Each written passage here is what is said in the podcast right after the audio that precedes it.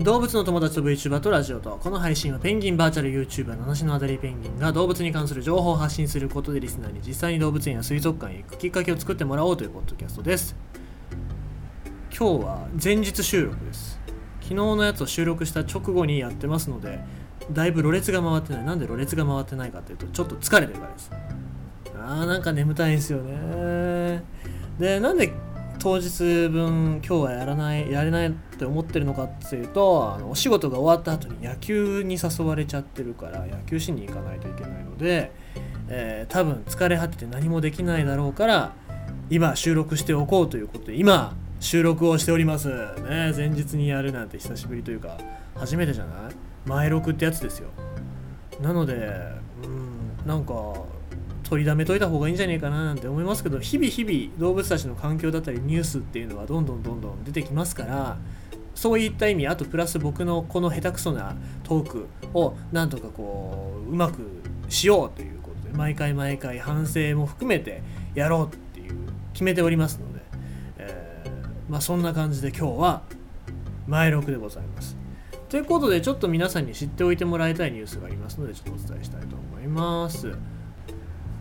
アメリカでウサギ数千羽を死なせているウサギウイルス性出血病が日本各地の展示施設でも発生中。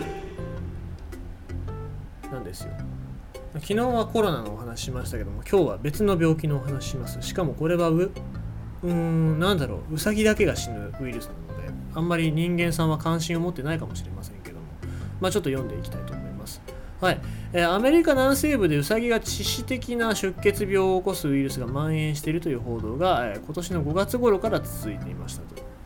あんまり注目されてなくて僕もはじ初めてというか恥ずかしながら今知ったわけなんですけどこの病気はウサギウイルス性出血病 RHD といい今蔓延しているのは中国で最初に発生した1型ではなくその後ヨーロッパで見つかった2型ですと。だから RHDV2 なんですね。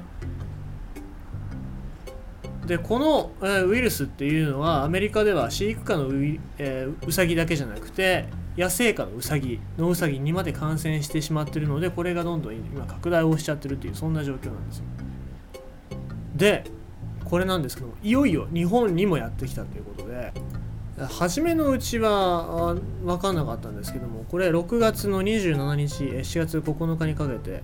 えーウサギが、えー死んじゃったと。これ場所はどこかというと盛岡市動物公園ですね。盛岡市動物公園で、えー九州のウサギと、えー東東北のウサギの8頭が相次いで死んだということで死亡について検査したところ、えーその、えーウサギ出血病っていうウイルスに感染してるということが分かってでそれからですねそれから各地の動物園でも同じようなことが起きたと。まず戸部動物園でも、えー、飼いウサギが10匹ノウサギが1匹、えー計11匹が死亡したという話なんです。よでまあ陽性が出たということで、まあ、今回公表されてるんですけども、えーただねこれ展示施設の名前を公表してないっていうところが結構あるんですよ。だからその後、まあ、戸部動物園と、えー報告があるのは、えー盛岡市動物公園さんだけなんですよね。なのでまあ他のところは例えばウサギと触れ合いをしてますよってただそういうカフェみたいな施設だったりとかあってもいろいろあると思うんですけどもそこはちょっと公表されてないらしいんですよ。でまずまずこの拡大、えー感染が拡大した理由っていうのは何なんだろうっていうことなんですけど一応考察の中では国内の触れ合いのウサギって結構いろいろ触れ合いコーナーウサギの触れ合いコーナーってあると思うんですけどもそれが感染源にもどうかどうもなってるんじゃないのかなっていう話をが書かれてまして、えーもし触るのであればちゃんと手洗い、えー衣服の掃除あと靴底の消毒とかっていうことで、えーそういうのを徹底してほしいっていう形ですね。んで、まあ、この、えーウイルスまで入っちゃうと本当に動物園だったりとかそういう施設っていうのは大変だと思いますしもっと言うと突然変異して人間にうつらないかもしれないうつるかもしれないということありますからねなのでまあそういうところも考えるとまあやっぱこれも警戒していかないといけないのかなとは思いますあんまりちょっとメディアで取り上げられない話ではありますのでそういうところをまあ皆さんちょっと気をつけていただきたいなと